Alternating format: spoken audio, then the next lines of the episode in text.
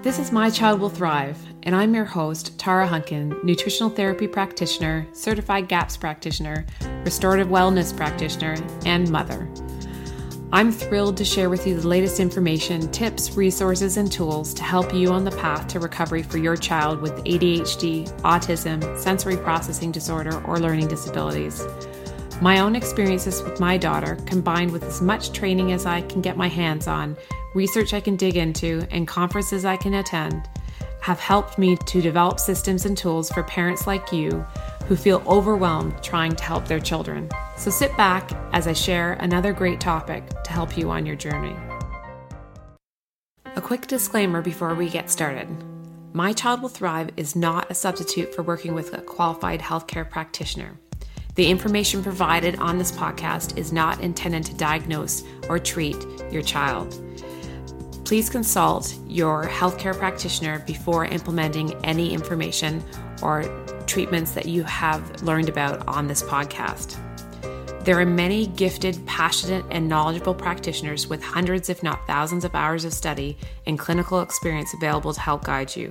Part of our goal is to give you the knowledge and tools you'll need to effectively advocate for your child so that you don't blindly implement each new treatment that comes along. No one knows your child better than you, no one knows your child's history like you do or can better judge what is normal or abnormal for your child. The greatest success in recovery comes from the parent being informed and asking the right questions and making the best decisions for their child in coordination with a team of qualified practitioners in different areas of specialty.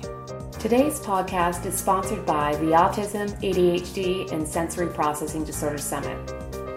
In order to learn more about the summit and to sign up for free, please go to www.mychildwillthrive.com forward slash summit. Hi, welcome back to the My Child Will Thrive podcast. Today I'm going to talk to you about retained primitive reflexes and how they may be affecting your child. Did you know that we're all born with reflexes that are essential to our early survival but that m- must be lost in order for our brain to develop properly. For example, an infant's palmar reflex allows the child palm to grasp anything that's placed in its hand. So, for example, when you place your finger in your child's palm, they close their fingers around it to grasp anything that, that's placed there. And this is a reflex, even though we'd love to think that it's because they love us this reflex uh, must be lost in order for the pincer grip with the two fingers to develop. That grip allows the child to develop fine motor skills with the hands. When primitive reflexes are retained, the development of postural reflexes, which require midbrain involvement and signify the maturing of the central nervous system, is is negatively impacted. And as a result, proper development is affected.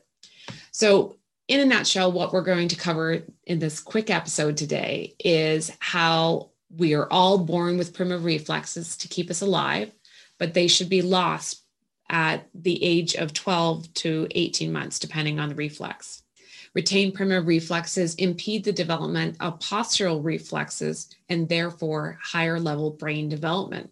Simple tests for retained primitive reflexes can be done at home, and how an at home integration exercises can help us integrate the retained reflexes, resulting in significant improvements in related symptoms. So let's just start by talking about the role of primitive and postural reflexes in brain development.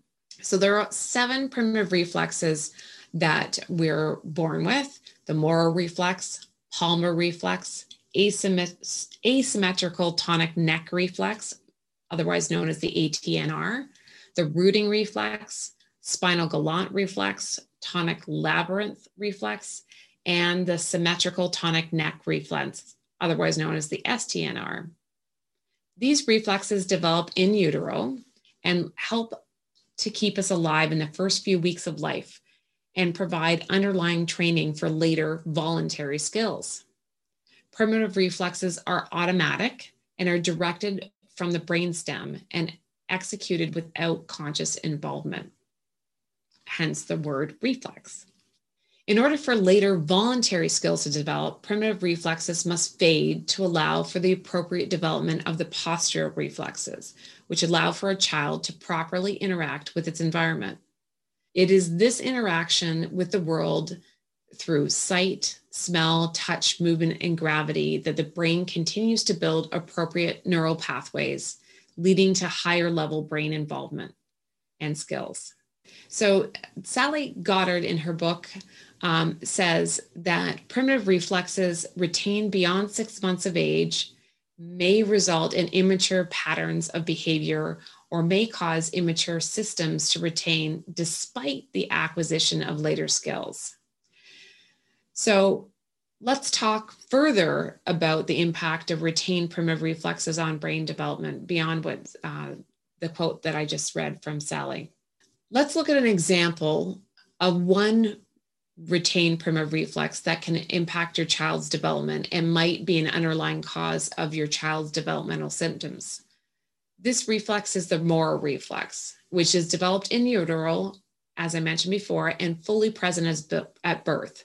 And it's triggered in response, this reflex triggered in response to a sudden stimuli or a perceived threat. It's part of the infant's fight or flight survival response, which helps alert others and to summon them for assistance.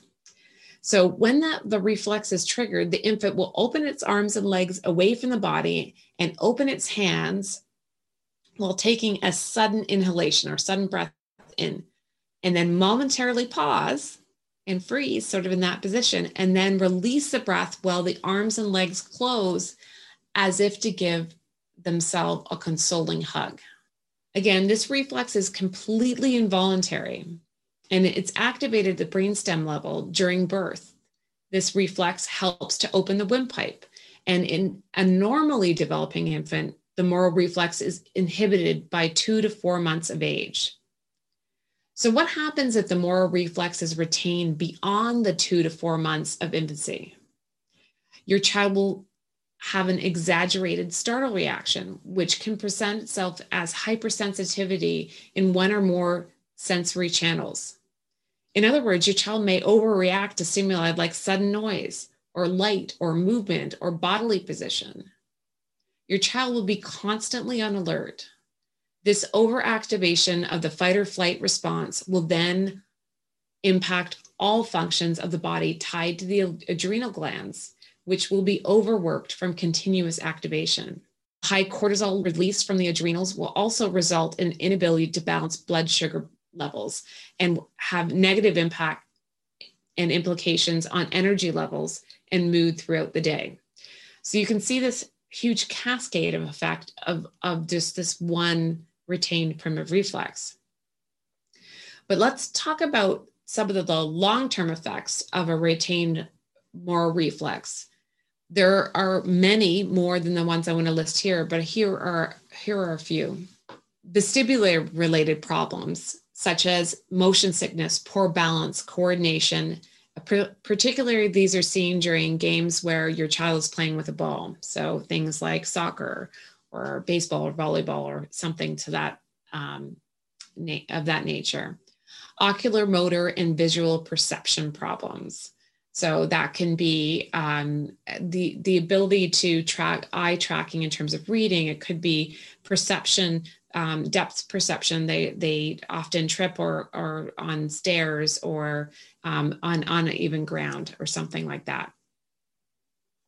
They can have sensitivity to bright lights difficulty shutting out background noise. So that's your child that sits in the classroom is, is unable to filter out the children around them and becomes overwhelmed with all the different conversations going on or has an inability to focus.